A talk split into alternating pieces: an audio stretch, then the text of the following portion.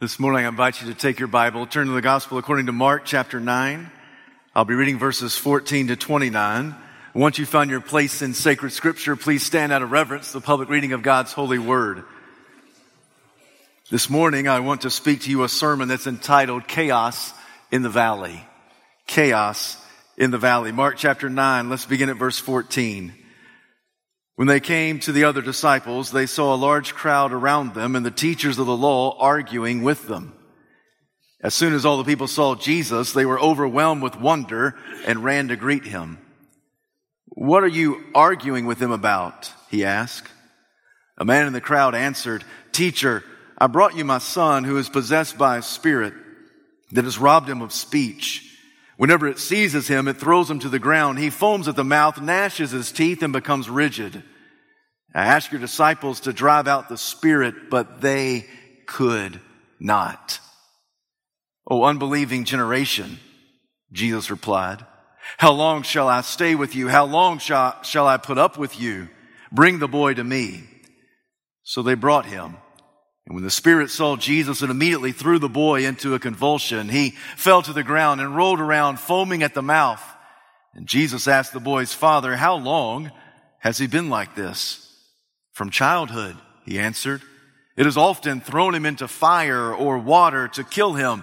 But if you can do anything, please take pity on us and help us. If you can, said Jesus. Everything is possible for him who believes. Immediately the boy's father exclaimed, I do believe. Help me overcome my unbelief. When Jesus saw that the crowd was running to the scene, he rebuked the evil spirit. You deaf and mute spirit, he said, I command you, come out of him and never enter him again. The spirit shrieked, convulsed him violently, and came out. The boy looked so much like a corpse that many said, he's dead. But Jesus took him by the hand and lifted him to his feet, and he stood up. After Jesus had gone indoors, his disciples asked him privately, Why couldn't we drive it out? He replied, This kind can come out only by prayer. Our Heavenly Father, this morning our prayer is that you will help me to preach your word to your people on this day. In Jesus' name I ask it. Amen. You may be seated. One of the reasons I believe the Bible to be true is because of its realistic presentation of humanity. What I mean is this, that the scripture never glosses over the blunders of the people of God. You read in the scripture and you see the warts and all of the biblical characters. I've told you before that biblical characters are not given to us as models for morality, but rather as mirrors for identity. We do not look into the page of the Bible and find examples of people showing us how we ought to live. No, actually, we look into the pages of the Bible and we find examples of people showing us how we actually live. And so you come to the scripture and you see the disciples in all of their flimsy faith and you see Jesus who displays his power that is overwhelming. In the previous passage, Jesus and Peter, James, and John had been on the mountain of transfiguration. Jesus had taken the inner circle up that high mountain and there his face was transfigured. His clothes became as bright as a flash of lightning. All of a sudden, there were two celestial citizens that showed up on that mountain, Moses and Elijah. They appeared in their glorious splendor. Moses representing the law, Elijah representing the prophets. For Jesus is a fulfillment of both the law and the prophets. We are told that they spoke to Jesus about his upcoming departure, his exodus, what would soon take place in Jerusalem on a hill outside of the city at the place called Calvary. And there they talked about how Jesus had come to seek and to save that which is lost. It was Peter who wanted to get in on the scintillating conversation. He offered a suggestion. Let's make an altar, a shelter, a place where we can memorialize both uh, Jesus and Moses and Elijah. No sooner had he spoken that that a cloud appeared and out of that cloud came the booming voice of God. This is my son, whom I love. Listen to him.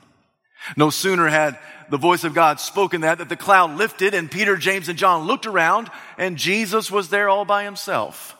Mark's way of telling us that Jesus is in a class all by himself. For what God the Father was saying is it's Jesus, not Moses, who is Christ. It is Jesus, not Elijah, who is Christ. It is Jesus, not anybody else, who is Christ. For Jesus is Christ all by himself. What Peter had confessed earlier, heaven now confirmed. Jesus is Christ. One thing about the mountain that you can't live there. We wish we could. We wish we could live on top of the mountain. We wish we could live in those monumental moments of ministry. But oftentimes we visit the mountain only to have to retreat back into the valley. But those mountaintop moments, they are memorable. I think that Peter, James, and John never forgot it. In fact, there are two letters that bear the name of Peter in our New Testament. And in Second Peter, uh, the author says that we were eyewitnesses of his majesty. We heard his voice on that sacred mountain. I'm convinced that Peter is referring to the mountain of transfiguration.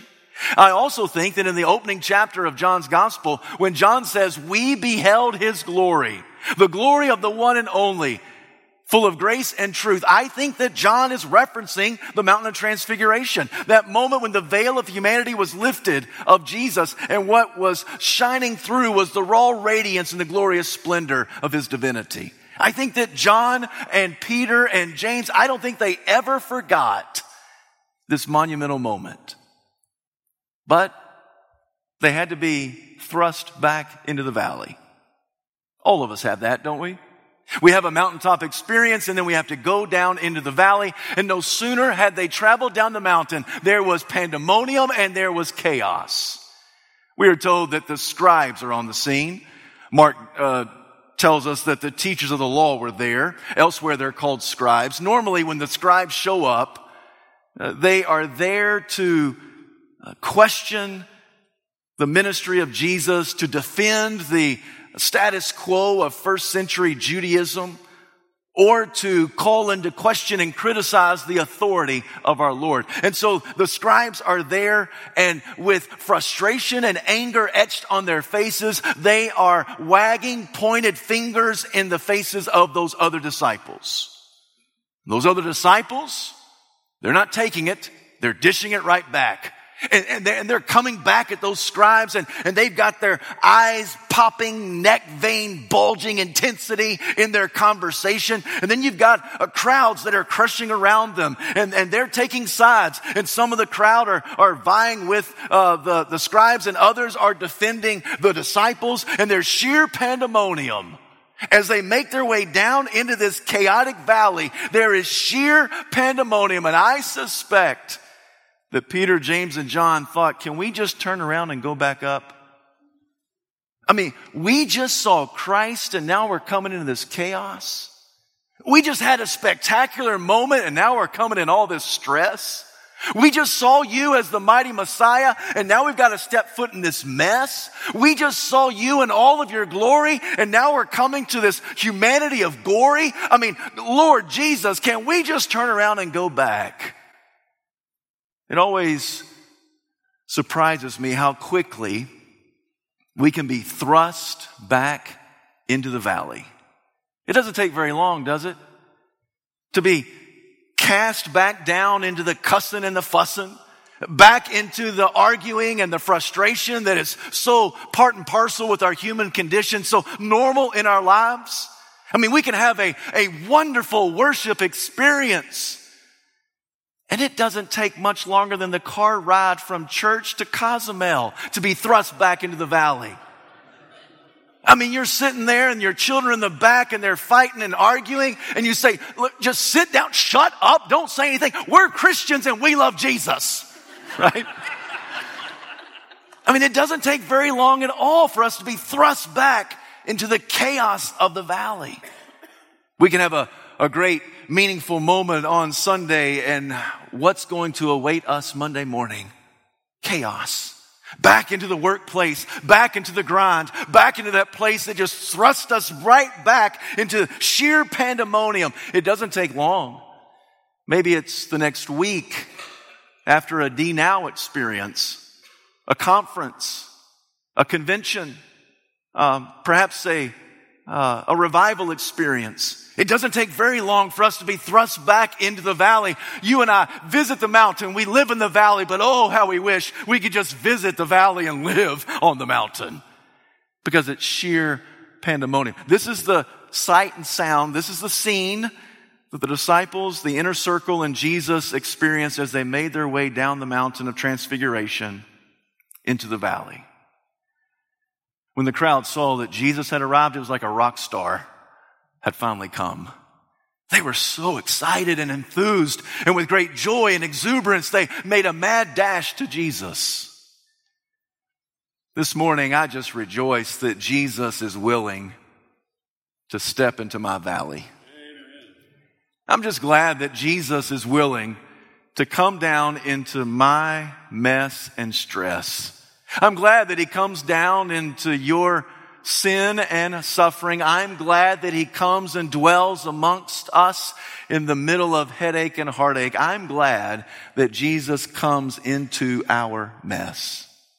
The gospel is the story of the self movement of God. It is not that God demands us to come to Him. Oh no, the gospel story tells us that God came down to us. It's the self movement of God. It is God taking the initiative. It's, it's God accomplishing our salvation. It is God who stepped out of heaven and stepped into earth and Jesus willingly and joyfully comes down into our valley. I don't know about you, but I'm glad today that Jesus comes and dwells in our chaos. That could be a good word for somebody today. You may be stuck in the middle of something. And you think to yourself, you're the only one who's thinking this, feeling this, or experiencing this. And that's just the lie and lure of the adversary. The reality is there are probably many people that are experiencing the very same thing that you experience. But still, here you are, and you're, you're dragging something into church, something is dragging you into church, and here you are, and you wonder if Jesus can help. You wonder if Jesus can fix it. My friend, this morning, I want you to know that Jesus joyfully stepped out of heaven and stepped into earth and dwells in the chaos of your valley. Whenever this thought dawns on me, it causes me to remember those ancient words of that great hymn. I stand amazed in the presence of Jesus the Nazarene, and I wonder how he can love me, a sinner condemned unclean. But oh, how marvelous, and oh, how wonderful, and my song shall ever be. Oh, how marvelous, oh, how wonderful is my Savior's love for me. I don't know about you, but I rejoice today that Jesus comes and dwells in the valley of chaos with you and with me. Jesus goes up to the disciples and the scribes and he just simply asks the question, what are you guys arguing about? I don't know exactly who the question is posed to. I don't know if he's asking the disciples. I don't know if he's asking the scribes, but I know that both of them have dumbfounded silence. They do not answer. Neither the scribes nor the disciples say a word. Jesus asks the question, what are you guys arguing about? And it's a man in the crowd who provides the background story. This man comes up to Jesus and says, Sir, I came and brought my son, my precious son. He is possessed by a spirit. That spirit has robbed my boy of speech. There are many times when that spirit will overwhelm my son and throw him to the ground. He'll convulse, become rigid, roll around. He foams at the mouth. To be honest, Jesus, I came looking for you. But your disciples said that you were up on that mountain and you'd be back at some point. They asked me, is there anything we can do for you? And so Jesus, I told them about my son. Now they were quite confident that they could fix it. They said, we can cast out that demon. And Jesus, I want you to know they tried and they tried hard, but they failed. And so when they failed, the, these teachers of the law and scribes, they began to point a finger at your disciples and they began to question by what authority did you even think that you could cast out that demon? And, and those disciples, they responded back. And we got people in the crowd that are siding with the scribes. We got other people that are siding with your disciples. I mean, everybody's just yelling and shouting and screaming. And Jesus, I just got a son that I want healed. And Jesus looks at the crowd. He says, Oh, unbelieving generation, how long am I going to be with you? I'm not going to be here very long. Why? Why? Why don't you believe in me? Why don't you believe what I can do? Bring me the boy. So they, they brought that boy with the evil spirit. And once that evil spirit saw Jesus, that evil spirit overwhelmed that boy, threw him to the ground, had him roll around, foam at the mouth. And Jesus asked the father the question, How long has your boy been doing that? That's an interesting question, isn't it? I mean, Jesus is asking a question he knows the answer to before he asks it. This is Jesus we're talking about. So Jesus asked the dad, How long has your boy been doing that? Why did he ask that question? Well, it was John MacArthur who said that the reason Jesus asked that question was because Jesus wanted to make sure that the Father knew that the Father was coming to a person, not a power. That when that Father was bringing his Son to Jesus, that Jesus was more than a Christological cab driver. He's more than just getting us from point A to point B. That Jesus is greater than an ecclesiastical bellhop. He doesn't just exist to do our bidding. That Jesus is, is greater uh, than uh, sanctified Santa Claus, that all the reason he exists is to give us the toys and the gifts that we desire. Jesus is more than the divine vending machine in the sky. John MacArthur said that Jesus wants this father to know, when you come to me, I'm so much more than a power, I am a person. And Jesus wants to engage this man in a personal relationship. So how long has he been like this? It's one thing to come to Jesus and just say, I just want you to fix my problem. And Jesus says, listen, you're treating me as if I'm some type of commodity, some type of power that you can harness. I am so much more than a power. I am the person of eternity. I am the savior of the cosmos and I want a personal relationship with you. So he engages him in conversation. How long's the boy been like this? Well, since childhood, he said. It's not uncommon for us to walk past a fire and that evil spirit will overwhelm my son and try to throw him into the fire. Not uncommon for us to walk past a lake and for the evil spirit to convulse him and try to cast him into the water. He's been trying to kill him for years. Oh, that makes sense, doesn't it? Because after all, the purpose of the adversary the demonic is to kill, steal, and destroy. Jesus will say elsewhere, I have come to give life more abundant and free. So it's not uncommon. It's not surprising to us. It wasn't surprising to Jesus.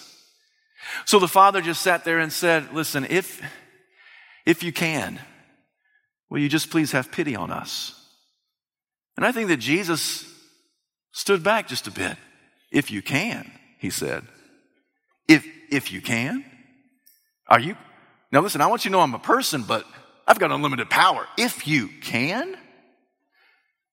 Everything is possible to those who believe. Everything is possible for him who believes. The Father says, Help my unbelief. I do believe. I believe that you can. You're the person with all the power. I believe that you can. So please help my unbelief. Jesus saw that the crowd was making their way over, and Jesus commanded for the evil spirit to leave this boy, never to return to him.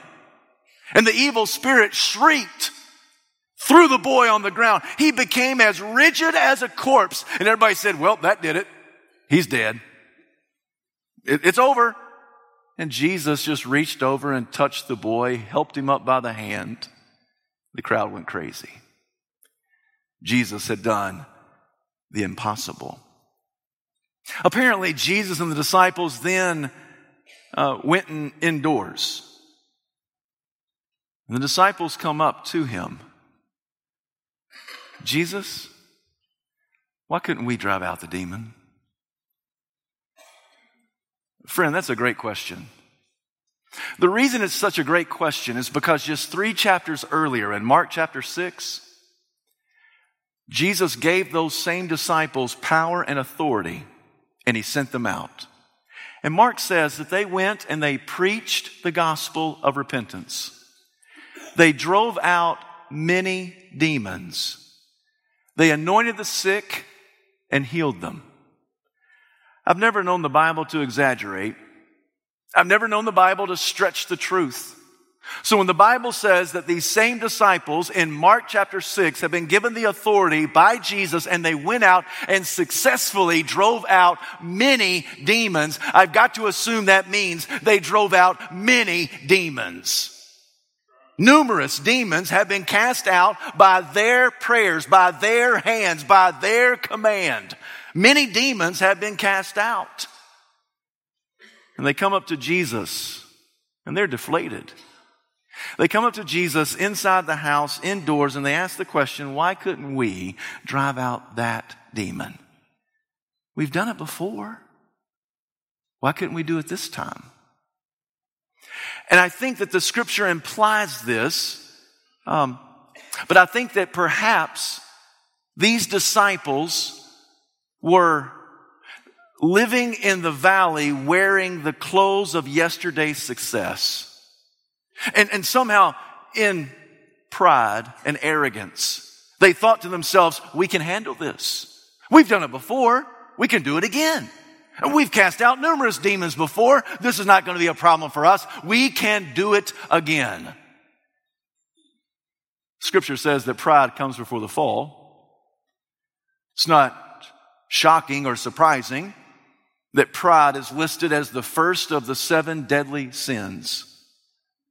I think it's first because it's prominent. I think it's first because it's prevalent. I think that all of us have to wrestle with pride. I mean, even if we're humble, we're proud of our humility. I think all of us wrestle at some level with pride and arrogance. We got to intentionally deal with it. it it's, it's kind of a, it's a kissing cousin to original sin. Original sin is wanting to gain godly wisdom independent of God. Wanting to be wise and have God's wisdom, but not have God's rules and regulations. That's original sin, wanting to be your own God. Well, right next to that is this whole concept of pride. And I think that perhaps those, those disciples, those disciples came to this situation and they thought to themselves, we got this. I mean, we've done it before. We can do it again. We can, we've got this. It's not too big. We can handle this. And I wonder sometimes that if you and I ever find ourselves in the chaos of the valley and, and we experience things and we attack them with our own pride. It's extremely tempting for the preacher to say, I can preach on Sunday. I've done it 2,000 times before. It's tempting for the choir members to say, we can sing that song. We've done it before. It's tempting for the church member to say, listen, I can go to church today and I know what's going to happen because I've been there before.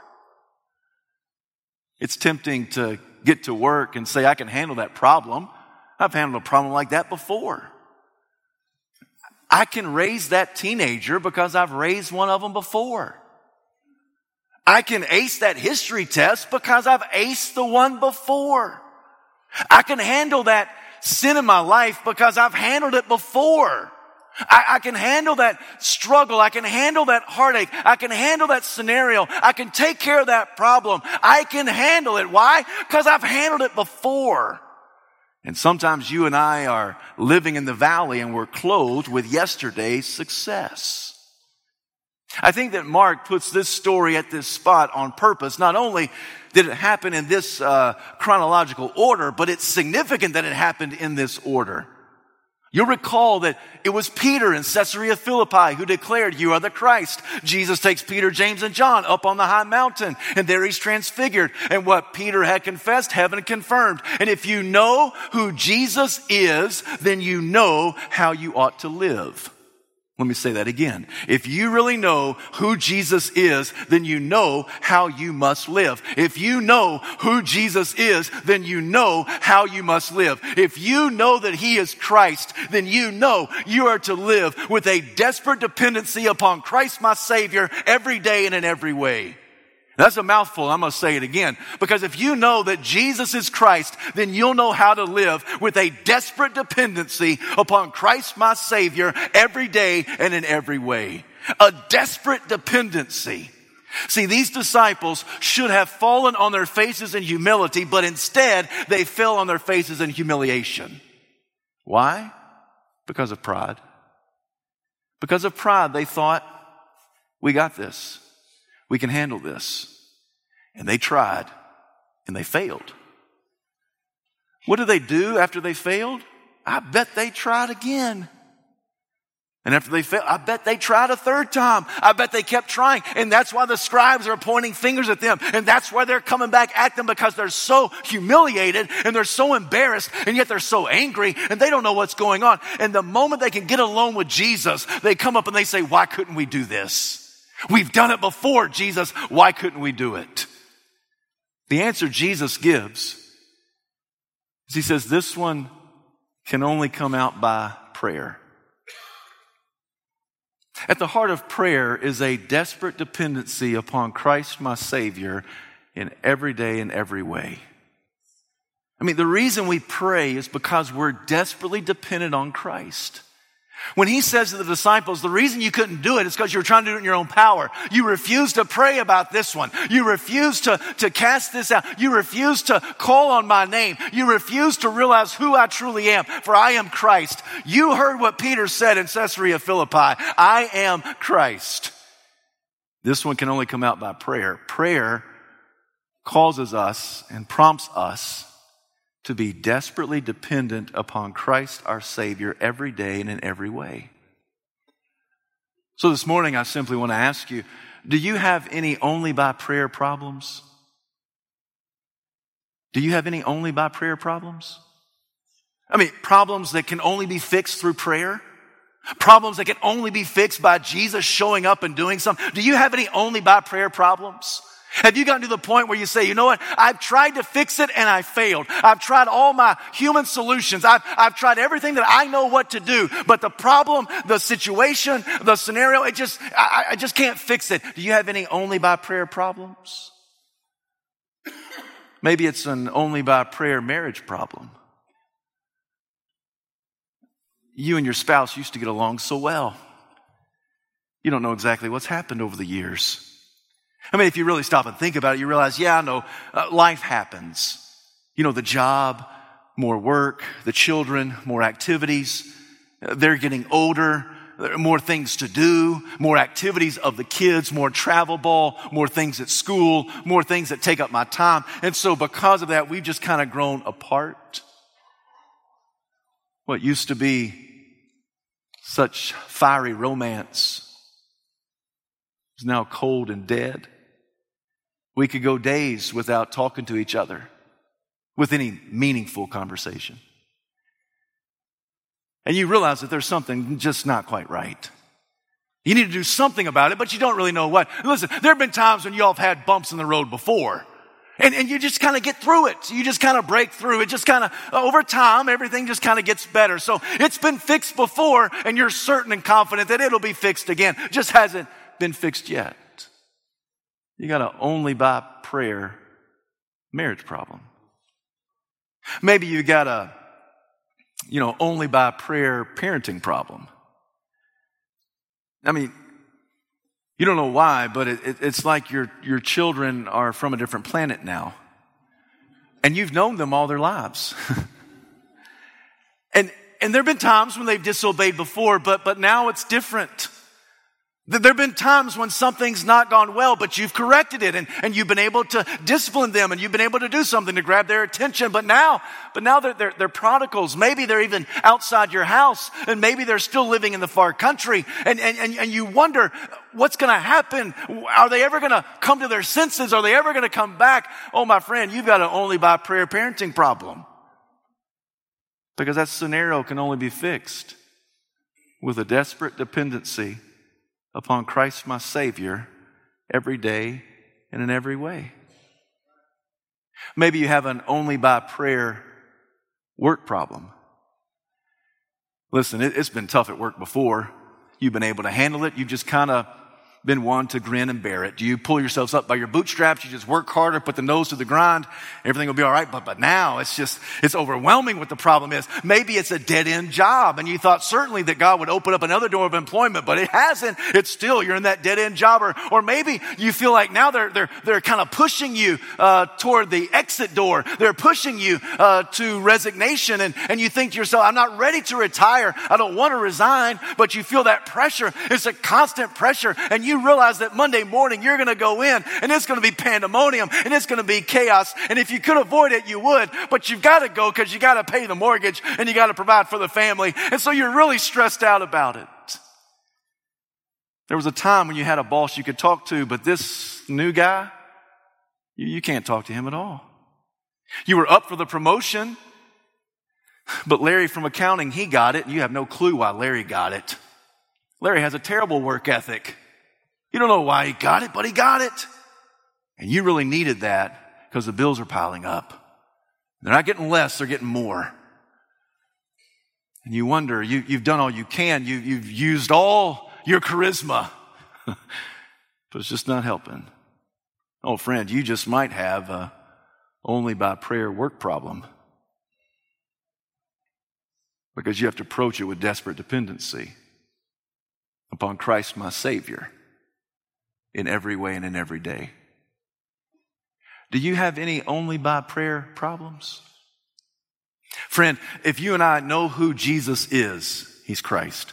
If we know who He is, then we ought to know how to live. And the way we live from this story is with a desperate dependency upon Christ. So here's my last question Are you desperately dependent upon Him? Don't answer that too quickly. Are you desperately dependent upon Him? I don't know if we are.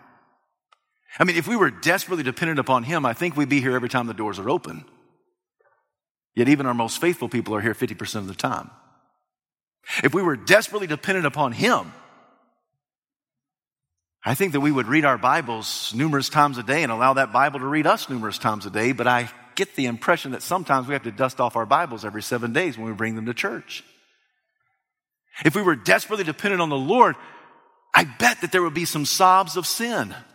That, that we would be broken over our sinfulness and that we would sob, that, that the carpet would be steer, uh, tear stained. Oh, but many times I get the impression in your life and in mine that we just kind of justify our sin and we excuse it away. And as long as our sin is not as bad as somebody else's sin, then everything's okay. Oh, my friend, are you desperately dependent upon the Lord? Because if we were desperately dependent upon the Lord, I think that we would tell lost people how to be saved every day of the week.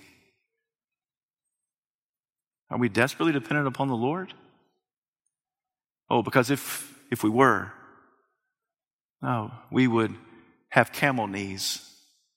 That's what James, the brother of our Lord, was called camel knees because his knees were so calloused because he spent so much time on his knees in prayer. And I wonder sometimes if we just give a perfunctory prayer unto the Lord or if we're desperately dependent upon him. What would it look like if you and I were desperately dependent upon the Lord every day and in every way? What would that look like?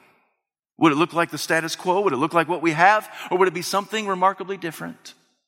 If you and I were desperately dependent upon the Lord. I think first and foremost, we have to agree that we have some only by prayer problems, that the only thing that can fix it is Jesus showing up. And so if we know who Jesus is, that He is Christ, if we know who He is, then we know how we must live. And from this story, you and I must live with a desperate dependency upon the Lord, our Savior, every day and in every way. This is Jesus, and this is how we must live before Him. I think that is why the disciples failed. I think that's why I fail. I think that's why you fail sometimes. It's because we try to go at this Christian thing in the pride of yesterday's success. And Jesus is telling the disciples this problem, this issue, whatever it is that you got, It's an only by prayer problem. For you and I must have a desperate dependency upon Christ, our Savior, every day and in every way. Heavenly Father, we bow before you.